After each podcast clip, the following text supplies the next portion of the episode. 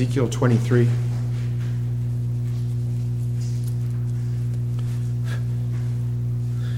Verse 1 Hear God's word. The word of the Lord came to me again, saying, Son of man, there were two women, the daughter of one mother. They played the harlot in Egypt. They played the harlot in their youth. There their breasts were pressed, and there their virgin, virgin bosom was handled. Their names were Aholah, the elder, Aholibah, her sister. They became mine. They bore sons and daughters. As for their names, Samaria is Aholah, Jerusalem is Aholibah. Aholah played the harlot while she was mine. She lusted after lovers, after the Assyrians, her neighbors, who were clothed in purple, governors and officials, all of them desirable young men, horsemen riding on horses. She bestowed her harlotries on them, all of whom were the choicest men of Assyria, and with all whom she lusted after, with all their idols, she defiled herself. She did not forsake her harlotries from the time in Egypt, for in her youth men had lain with her and they handled her virgin bosom and poured out their lust upon her. Therefore I gave her into the hand of her lovers, into the hand of the Assyrians, after whom she lusted. They uncovered her nakedness. They took her sons and her daughters, but they slew them with a sword, but they slew her with a sword. Thus she became a byword among women. They executed judgments on her. Now her sister Aholibah saw this Yet she was more corrupt in her lust than she, and her harlotries were more than the harlotries of her sister. She lusted after the Assyrians, the governors and officials, the ones near, magnificently dressed, horsemen riding on horses, all of them desirable young men. I saw that she had defiled herself. They both took the same way, so she increased her harlotries.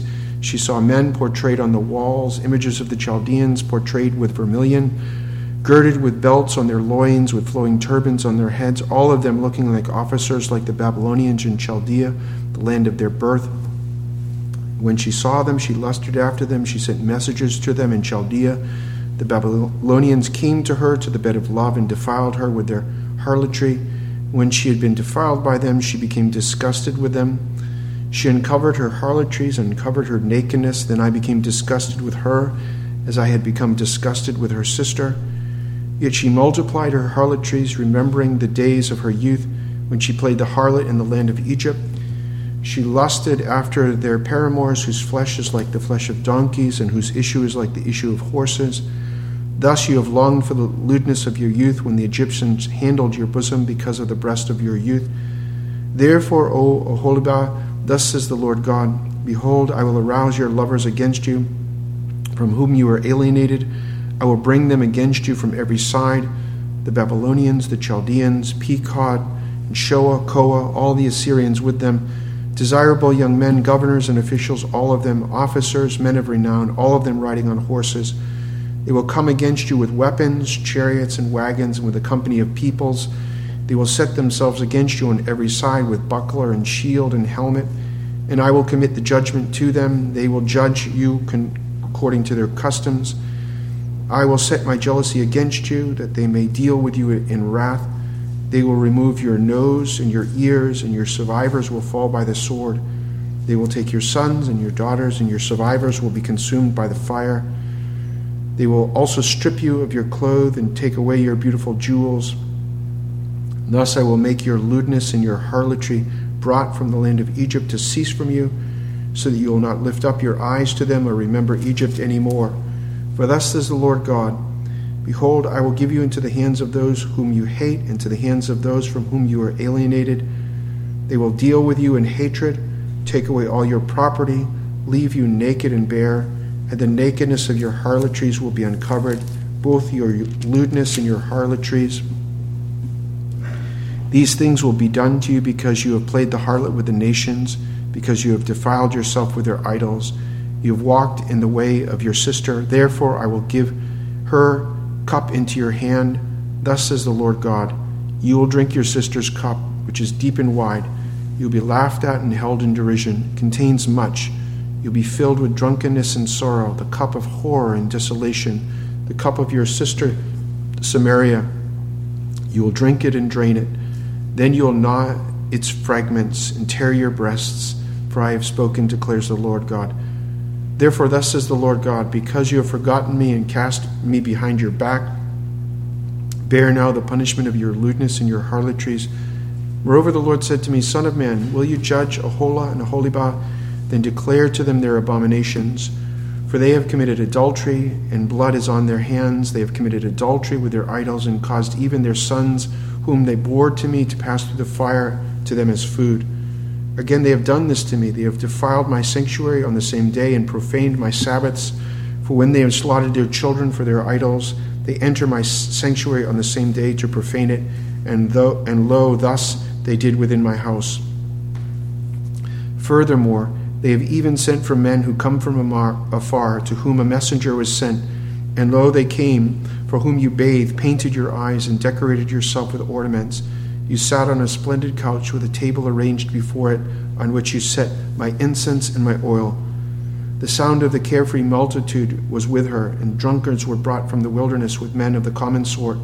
They put bracelets on the hands of the women and beautiful crowns on their heads.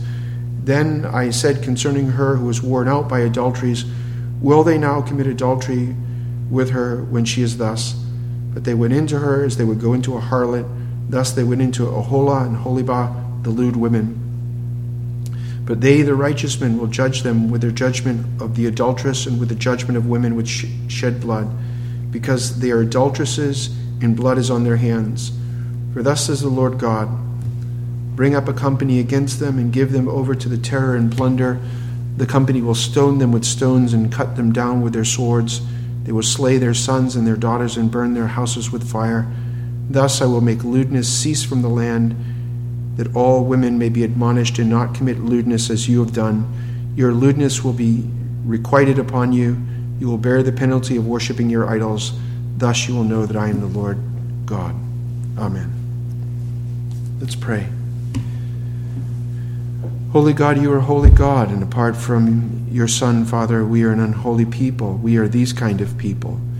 We thank you for the grace and the mercy that you've had upon us washing our harlotries away, washing our adulteries away, and making us virginally clean. I ask Almighty God again that I might be able to handle such an offensive text, both to your glory and to the edification of your people. Give us ears to hear and eyes to see and a spirit to receive. We pray this in the name of the Father, the Son, and the Holy Spirit. Amen.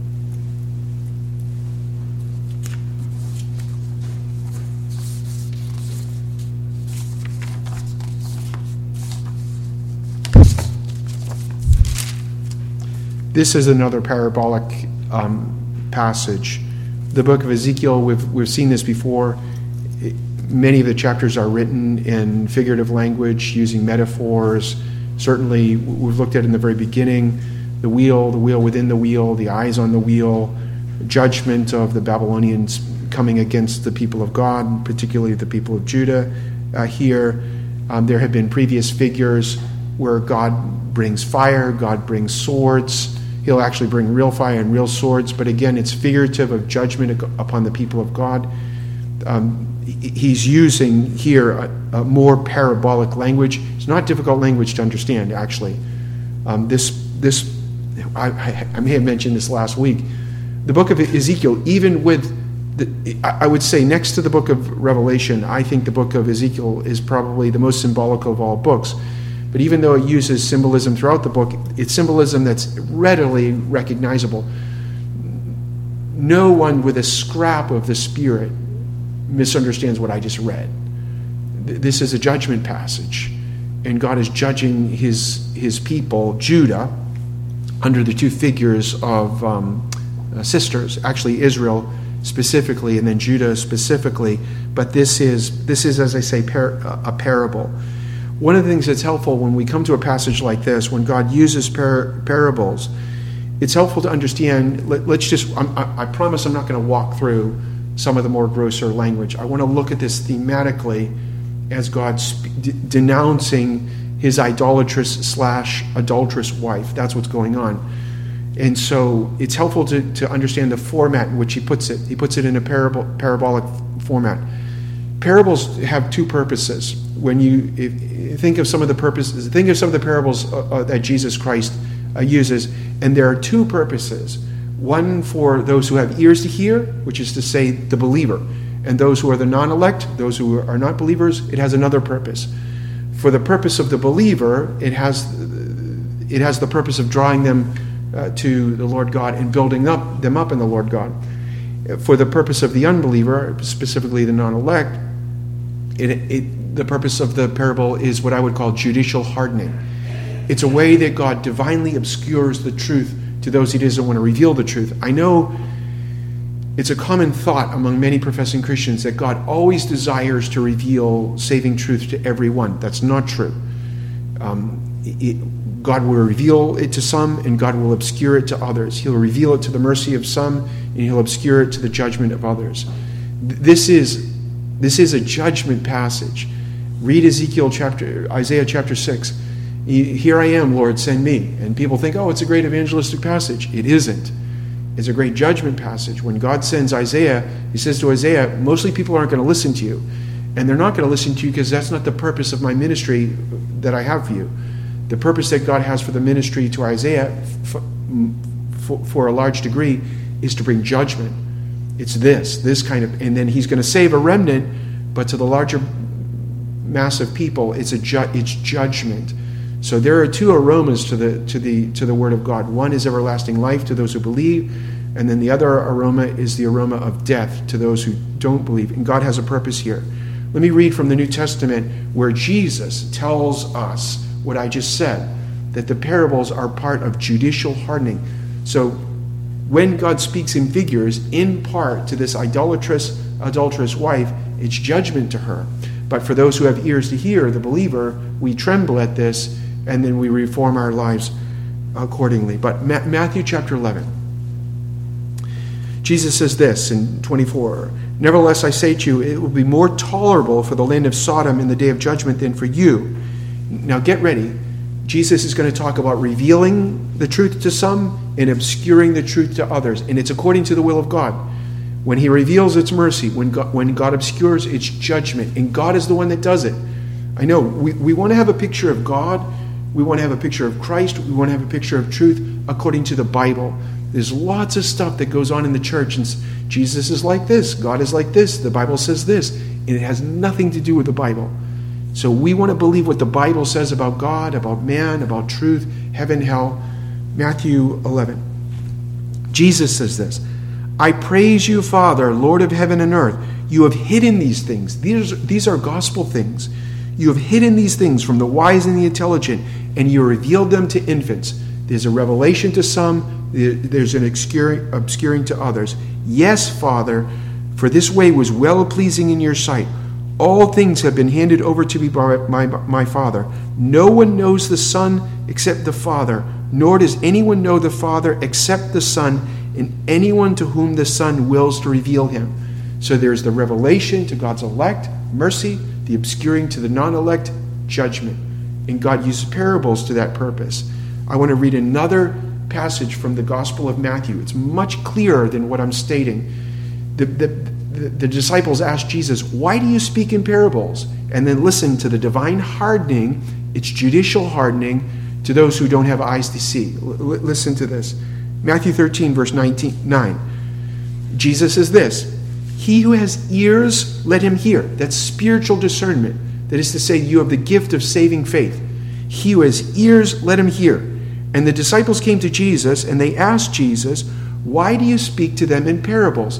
And then he's going to get at that judicial hardening uh, idea, which we see being used by Ezekiel, particularly in this chapter. Jesus answered and says, To you it has been granted to know the mysteries of the kingdom of heaven, but to them it has not been granted. That is the divine re- revealing and the divine obscuring. Mercy to some, justice to others. And it's according to God's hand. It's not the way that we think, but it's the way that God thinks. And then whoever has to him more shall be given, and he will have an abundance. But whoever does not have, even what he has shall be taken away from him. Therefore I speak to them in parables, because while they seeing they do not see, and while hearing they do not hear, nor do they understand. In their case, the prophecy of Isaiah, this is Isaiah 6, is being fulfilled. You will keep on hearing, but you will not understand. You will keep on seeing, but you will not perceive. For the heart of this people has become dull. With their ears they scarce, scarcely hear. and they've closed their eyes. Otherwise, they would see with their eyes, hear with their ears, understand with their heart, and return, and I would heal them. Blessed are your eyes because they see, and your ears because they hear. So when God speaks to his people here who are living like adulteresses and harlots, when he uses this form, the people of God should know, if they read their Bible, this is, a, this is judgment. When God speaks with parables, many times it's judgment. Um, again, it's much like God hardening Pharaoh's heart. It's already hard. He's hardening the people's heart through the use of this particular form. So it's a judgment passage. Now, the, symbol, the symbolism, so it's, a, it, it, it's judgment use of the parabolic form. Parables are metaphors or figures. He uses one figure to stand for something else. Um, previously, in chapter 22, he said that the people were a bloodlusting people. He called the city of Jerusalem. Jerusalem is a compound word. Jeru means peace, excuse me, Salem means peace, and Jeru means city. So it's the city of peace. Like where I'm from in New England, Salem, the city of Salem, where the witch trials, I live not too far away from there. Uh, it's Salem. Salem means peace. Um, the king of Mel- King Melchizedek, king of righteousness, is also the prince or the king of Salem. Jesus is the true prince of peace over the true Jerusalem. So Jerusalem stands for the people of God. And last time together, God said to the people, You're actually not the city of peace, you're the city of blood. So he accuses his people, this is Judah that God is speaking to. So it's not he's not speaking to the Gentile, the heathen. He's speaking to the people who say, "Oh, we love the Lord. We're the Lord's people." If I could bring it up to the context, he's speaking to church people. And he says, You're not the city of peace, you're the city of blood. And now he's going to go from accusing the people of being blood lusting people, and now he uses these figures which I'll use the word. I, I mentioned it maybe perhaps in Sunday school or, or maybe even the, the beginning of morning worship. This is a gross passage. This is a chapter 23 is gross. So there are a lot of people that have never read the Bible, and they hear certain things about the Bible, and they, oh, lots of crazy stories in the Bible, and who would read those crazy stories? But they've never read the Bible. I recommend everybody read the Bible from cover to cover. Um, read it through. And then when someone says, hey, there are some passages in the Bible that are really hard, really perplexing, and even unsettling, and we would have to say, in all honesty, this is one of them. This is one of those passages that if I was not a, a series preacher, which is what I am pretty much by constitution, I started a book, chapter 1, verse 1, and I plow through the book. Every once in a while, I'll, I'll, I'll, I'll jump over something if it's just too hard for me to deal with pastorally. In other words, I don't have the skill for it. Um, I, I don't think this is the passage. This is the, the passage, but this this is a hard book. If you and this is a hard chapter. If you know chapter 16, chapter 16, which I actually have a, part of chapter 16, maybe verses 1 through 10, I really like that passage where God marries Israel, marries Judah. Uh, this is very similar to chapter 16. And the sad thing about chapter 16 and chapter 23 is God says to his people, Judah, Israel, um, your mother and your father are Canaanites. So he, he, he's, he's actually saying a bad thing about the mother and the father of his people, Israel. I think he says your father's a Hittite and your mother's an Amorite, various Canaanitish people. So it's not a good thing. And then he says they threw you out, you were naked, you were unwanted, they pitched you out in the dirt, they were committing, committing infanticide with their daughter, um, and they, they pitched her out, and she's squirming, dying in the blood of her sin. And God has this, again, symbolic figure. God walks by this little tiny infant girl who's a Canaanitish uh, woman, a girl, and then he wants her. The mother and the father don't want her. They're going to they didn't abort her, they're going to commit infanticide, and he takes her and he washes this little girl clean and he, he cares for her. And then the text says in Ezekiel 16 that he waits for the time that she grows up, the time of love, and then he marries her. This is a picture of God marrying the church. Jesus Christ is married to his church. Ephesians chapter 5, the, the, the, the marriage feast of the Lamb in the book of Revelation. So the, God is speaking to his wife and says, You are unwanted, you are unlovely, you are in your sin, you are dying. I wanted you. And why did God want Israel? Why did God want this little woman to marry? Was it because she was beautiful and fine and wonderful? No, the exact opposite. She was ugly and unwanted and in her sin. Why did God marry her and take her? Because He's a gracious, loving, merciful God. That's why. Why did God, if, if you love Jesus Christ and you know Jesus Christ, why did God save you? Is it because you're beautiful and good and holy and lovely? Think of yourself. Just take five seconds and think of the sins that you've committed against God and committed against human beings. We're not the good, we're not the lovely. We are the unwanted girl that's pitched out in her sin. And it's because God is so good and so gracious. But then the rest of, of, of Ezekiel chapter 16 is this chapter, it, which is so gross. Here is this young woman who has nothing, and God gives her everything, even Himself. He marries her, He beautifies her, He lavishes gift upon her, and she turns around with all of this grace wrought, God gifted beauty, and she does this.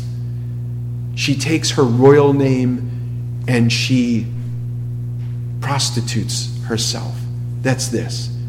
And we see Assyria, Israel uh, prostitutes herself with Assyria and with Egypt.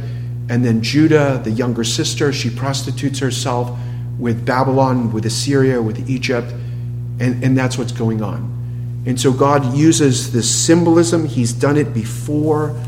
He, re, he, he, um, he repeats himself. There's a reason that God uses the almost the exact same language um, from chapter 16 to chapter 23.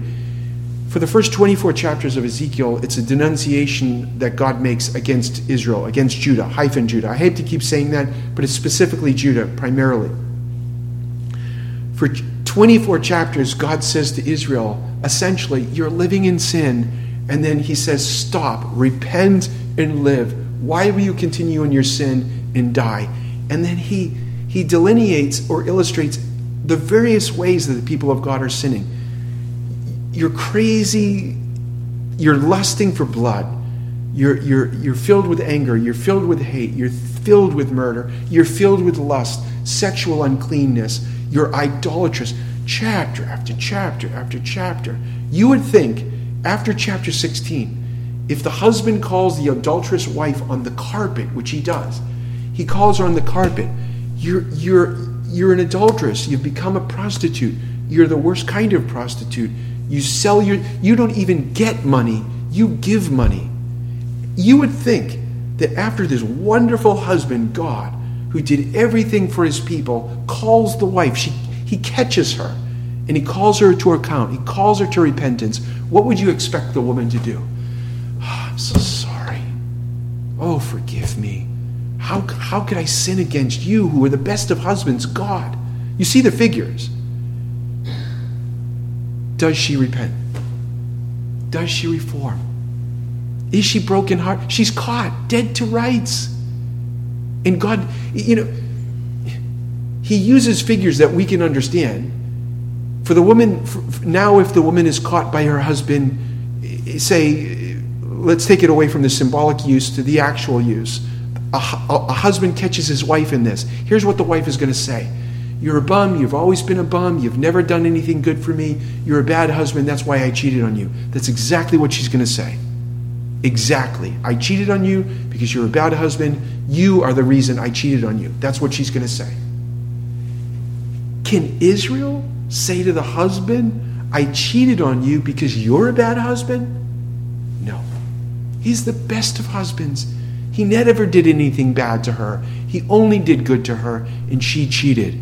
You would think when such a husband brings that charge against the wife, chapter 16, you would think there would be no chapter 17. You would think that Israel would say, Oh, God, my husband, forgive me. But she doesn't. She plows forward in her sins. Beloved, this gross passage teaches us, it teaches us, Matthew Henry uses this phrase, addicted to sins, sins that we are addicted to, sins that we are most addicted to. It's from his commentary on 1 Corinthians chapter 5, which is another gross passage in the Bible, in the New Testament. In 1 Corinthians chapter 5, a man is having relations with his own mother or stepmother in the church. And they tell him, put this guy out of the church. So this isn't the, you know, we usually think, oh, those unbelievers out there, they're really doing bad sexual things and they're really doing idolatrous things. They're very bad. They're unbelievers and they're very bad. Oh, beloved, there is enough sin in the visible church to choke a mule. And I'm never, and I don't say this, I, I don't say this because I have a low view of people or a low view of Christians. I'm never astounded.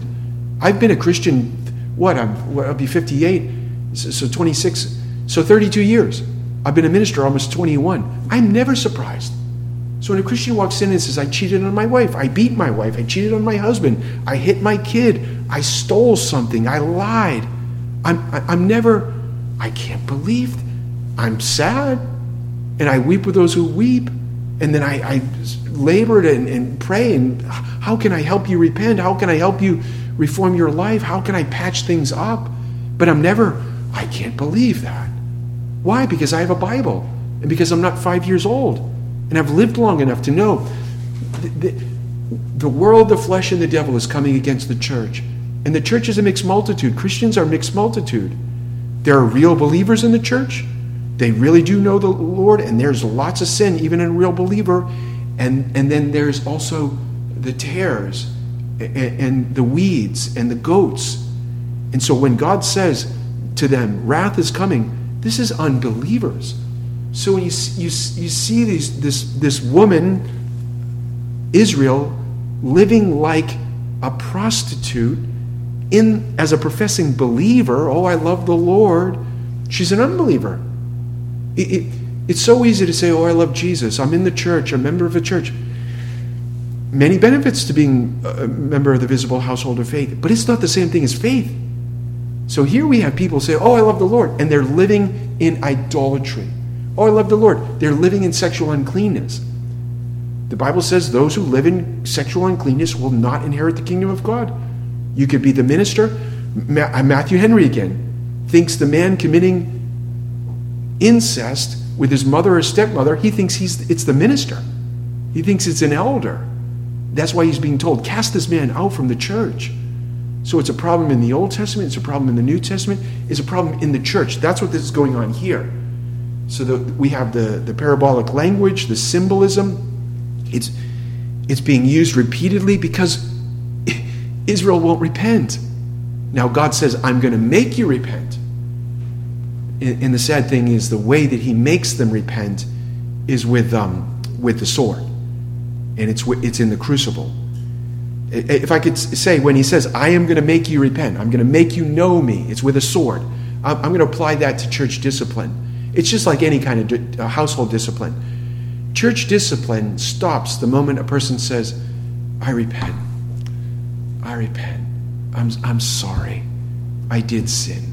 So there's the rebuke, there's the admonition from 2 uh, uh, Timothy chapter 3, 14 through 17. Then there's even the excommunication Matthew chapter 18. If you say that you're a professing believer and you live like this, you're going to be put out of the church. The Apostle Paul says, Put that man who's living with his mom or his stepmother, put him out of the church. But then when he repents in Second Corinthians, he says, Bring him back in. It's, it stops when we repent and when we reform our lives. When I say repentance, I'm, I'm also implying reformation. I don't mean oh, I'm so sorry, boo hoo hoo, and then you're living with your paramour, then you're committing your sexual uncleanness, but you've just mouthed the words repentance, and then it doesn't stop. Does that make sense? So we have the parabolic language, we have, we have the symbolism. Now, God actually amplifies or magnifies the sin of his people. He shows them how gross their sin is to him by amplifying the terms that he uses against them. Initially, in the first, and he, he shifts back and forth. He uses two sisters. A holy, Aholiah, whatever the first one, is Israel, um, under the under the the um, the capital, which is Samaria, and then the second girl, girl Aholibah, um, she's the younger sister, Judah, the southern kingdom, represented by Jerusalem. So the older sister Israel, the younger sister Judah, um, northern and southern kingdoms. And he actually moves as he works through the denunciation of their sin. He uses two words. He one says that she's a prostitute or she's, um, she's committing, she's committing a, a, a harlotry. So she's a prostitute. And then when we get to the second half of the, the chapter, he says you're committing uh, adultery. Sexual uncleanness among, he, he's using, God is using language, a breach of the second table of the law, committing, um, thou shalt commit, not commit adultery, is commandment number seven. He's actually using the figure of breaking the second table of the law, commandments 5 through 10, specifically 7, to represent a breach of the first table of the law. Let me see. The first, the first four commandments no other gods, no idols, don't abuse my name, don't abuse my day. That's commandment 1 through 4. That's the first table of the Ten Commandments. The second table of the Ten Commandments are commandments 5 through 10. Honor mother and father, don't commit murder, don't commit adultery, that's 7. And then thieving, um, and then abusing a name, and then no coveting. He calls his wife a harlot, a prostitute, then an adulteress, when in fact he's really charging her with breaking commandment 1, 2, 3, and 4. Why would he use the gross language of sexual immorality to denote idolatry, which is what he's doing? What sins are you most personally? I want take this test. If I were to ask you, what sins are you personally most offended with? Just think of the Ten Commandments. Are you most offended when you hear God's name or people bowing down to a stick or a stone? Or would you be more offended if I stole your car? Or would you be more offended if someone stole your wife or something like that?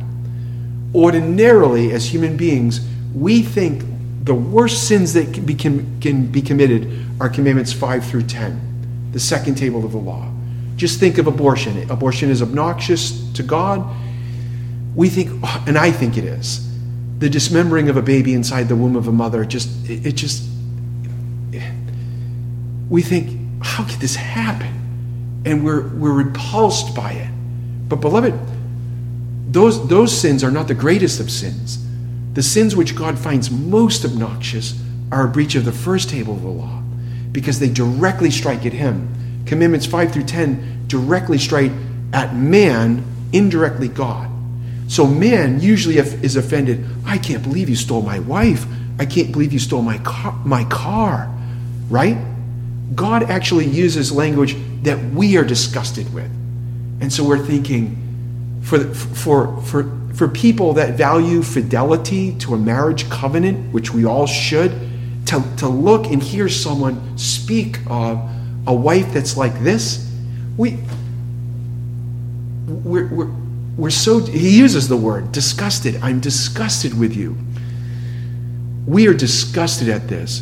God takes language of sexual uncleanness that should make us disgusted and he applies it to himself and says, This is your, what your idolatry is like.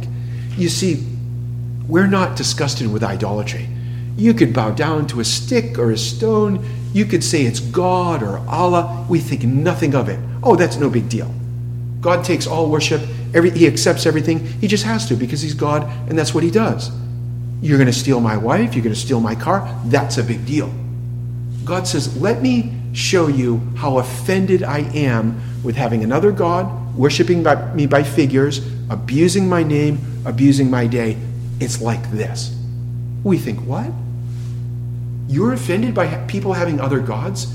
You're that offended by people perverting your worship? Yes. Yes. Think if you were the husband and your wife is this woman, what would you do? You would be this husband. You would be that incensed. You would be that disgusted. That's what God says when He looks at His people. He says, You're not faithful to me. He's likening the relationship of the people to a husband and a wife relationship. And He says, You are perverting your relationship with me with idols. That's the whole idea. So, and I will say this Sexual uncleanness, particularly among the people of God, but sexual uncleanness and idolatry, spiritual uncleanness, go hand in hand.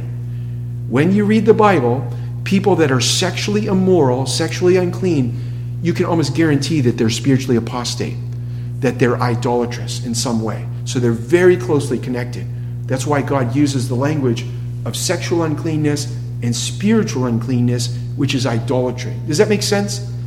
So if a Christian says, Oh, I'm a Christian, I love Jesus, but they are sexually unclean, I don't know they're unclean, but God knows they're unclean.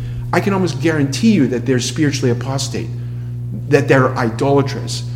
Pleasure is their idol, their body is their idol, um, uncleanness is their idol, other things are their idols.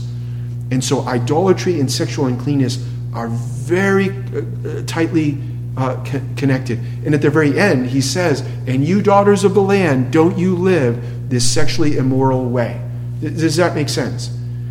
And so when we look, if we would take this kind of thematically and look at the New Testament church, there's nothing new under the sun. There's nothing new under the sun. Remember, Mark, uh, uh, it was Matthew Henry. It says, Be very wary or careful or on your guard against sins which have tripped you up previously in the past, to which you're particularly addicted. The people of God, Israel, if there was one sin or two sins that they were addicted to, it was idolatry and sexual immorality. Beloved, there is nothing new under the sun. Let me walk through any professing body of Christians. If there are two sins that which professing Christians are addicted to, it is idolatry and sexual immorality. That's it. And we need to be on our guard against these things. This gross chapter is meant to show us this is the possibility among professing Christians. We could live like this. We could live like this wife who is committing harlotry, prostitution, and then adultery against our God, against our Christ, is possible. And it happens all the time. Walk me through any body of professing Christians. What is the scourge in our land right now that destroys marriages before they even start and w- when they're going? It's pornography. In among professing Christians, it doesn't matter if you're a Baptist, Presbyterian, OPC, Episcopalian, doesn't matter. Let me see your viewing history. Does not matter. It, it's a form of idolatry. And the Bible will talk about other forms of idolatry in Ephesians chapter 5. So this is written for our instructions. There's nothing new under the sun. And as I say, God amplifies the terms. He calls her a harlot, a prostitute, but then he says, You are mine, verse 4. This is the covenant arrangement. And then he calls her an adulteress. That's actually an amplification of her sins. I was going to say this sexual uncleanness committed by um, singles is offensive to God. If you're a single woman and a single man and you commit sexual uncleanness with one another, that's an offense, a, a breach of the seventh commandment. It's worthy of God's curse and, wrath. Unless you find forgiveness in Christ, you will bear the penalty for that sin. It's an amplification of that sin if you're married. If you're married, and she's married. And that's why God goes from you're a prostitute and he says, You're actually my wife. This is a Hosea chapter 1, chapter 2. God says to Hosea, Go find Gomer and marry her. Remember Hosea? Hosea has to marry a prostitute. And he says, What? That's my wife. That's my wife. God says to his church, Here, you're my wife and you're a prostitute. And then we see the, there's a cycle that runs through this chapter. God delineates or denounces the various sins, and then he says, Judgment's coming. And then he says to the sister, Judgment's coming. Here's your sin, judgment's coming. And then he lumps them both together, two sisters, and he says, Judgment's coming. As I say, he takes the two kingdoms. The kingdoms divided under what king? Do you remember in the Bible? What kings did the kingdom of God split into two? I think it was Rehoboam. You have uh, the first king of Israel was Saul, second king David, David really unites the people of God. Then you have Solomon. So one, one generation beyond David, and then one generation beyond Solomon, his son Rehoboam, he loses the kingdom. It gets split in two. And then you have ten kingdoms go to the north, Israel, two kingdoms go to the south, Judah. And God says, both of the sisters, he, he, he refers to the, the northern and the southern kingdom as sisters.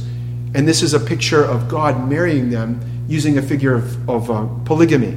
Now, let me say something. Some people come here go, wait, so God's a polygamist. So God approves of polygamy. No, God doesn't approve of polygamy. The first polygamist, was it Lamech? Was it Lamech? Genesis 4? Who's an unbeliever, a, picture of a reprobate, a non elect. God takes the figure of things that he abominates. God abominates polygamy. Were some of the patriarchs polygamists? Yes, but he hates it.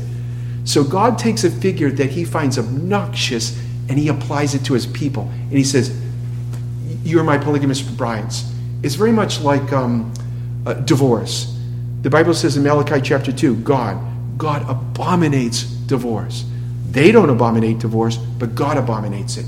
But still, then God says in Isaiah 50 and Jeremiah chapter 3, I divorce you. You're such a prostitute. You're such an adulteress. I can't have you in my house. I divorce you. So God takes figures of things that he hates and he applies them to his church. Your polygamous wives, I divorce you because you're so unclean with idols.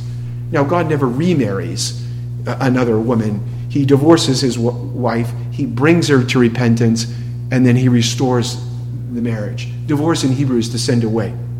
He sends her away, he chastises her, and then he, he restores the union and the fellowship, the communion, uh, the, the fellowship.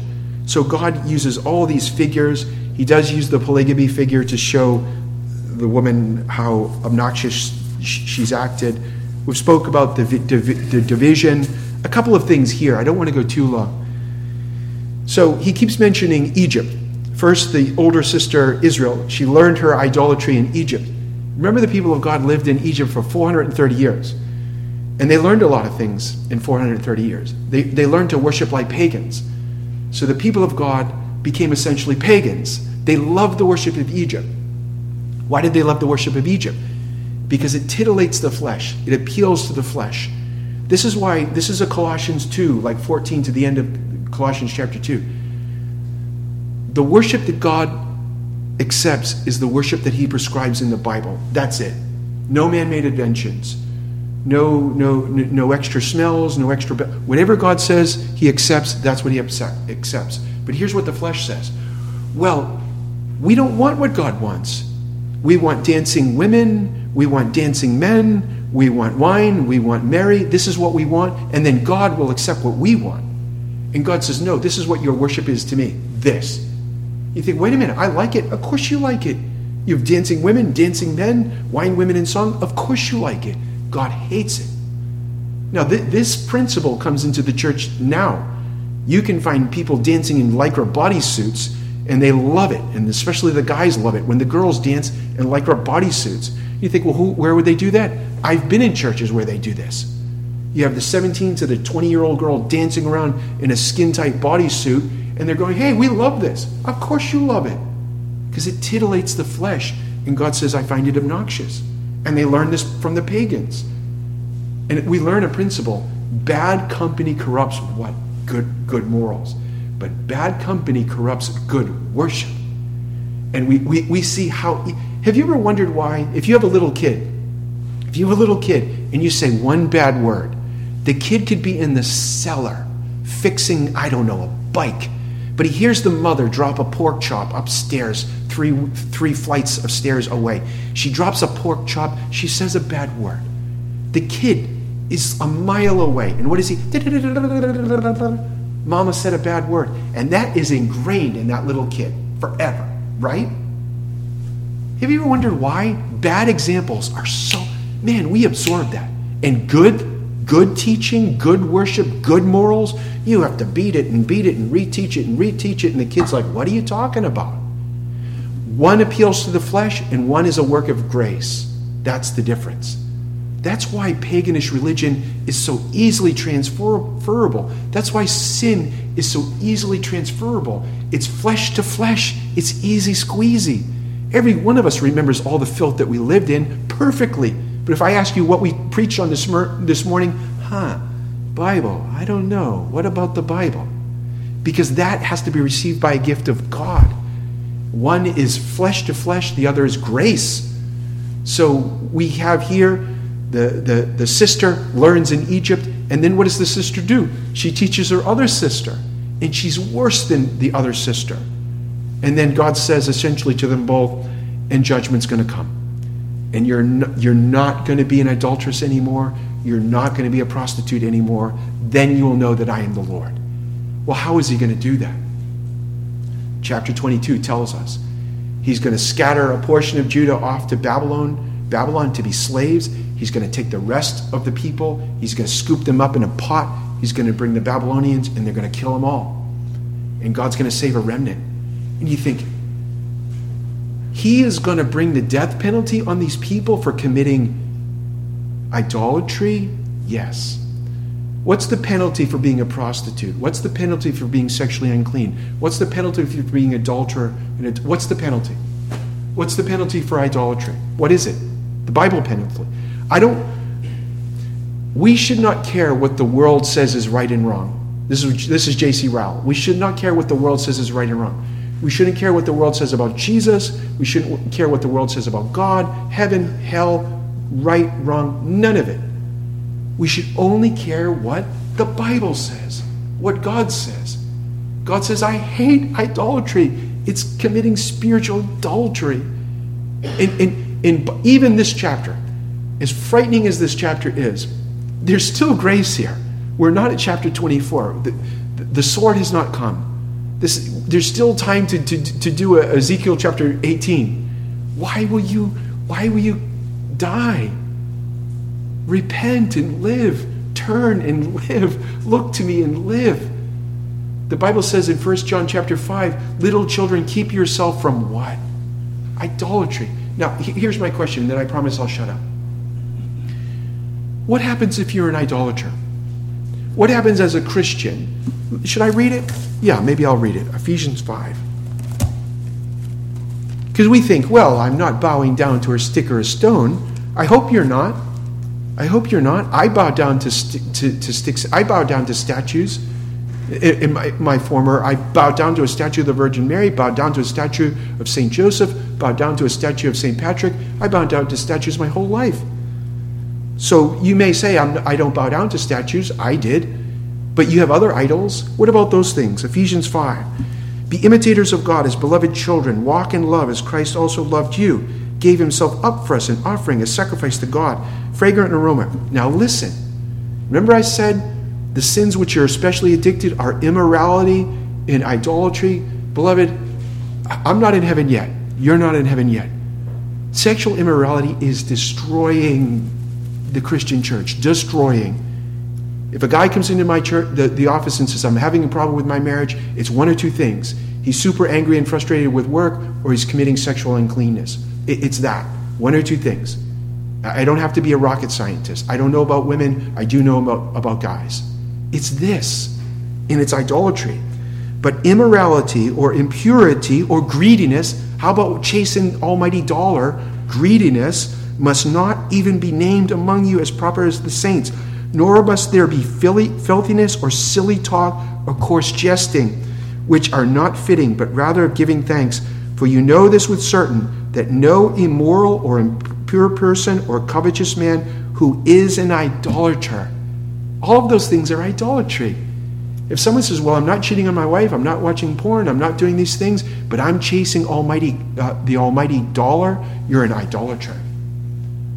Watch people bow down to what their God is. My super health, my super family, my super this, my super that. That's your God. That's your idol.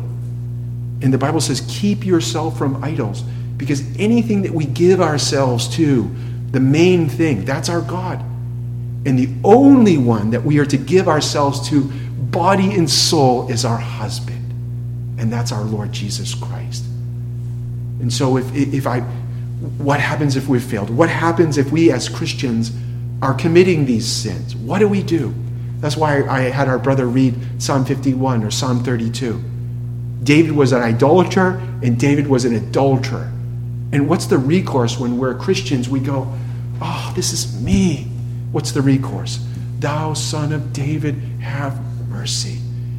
Will Jesus commit, forgive us if we've committed adultery against him? Will he? Will he?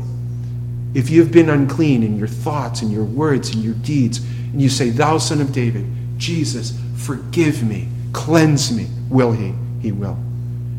Beloved, we live in strange times. The world, the flesh, and the devil, the church is a mixed multitude, and we have the corruption of the flesh.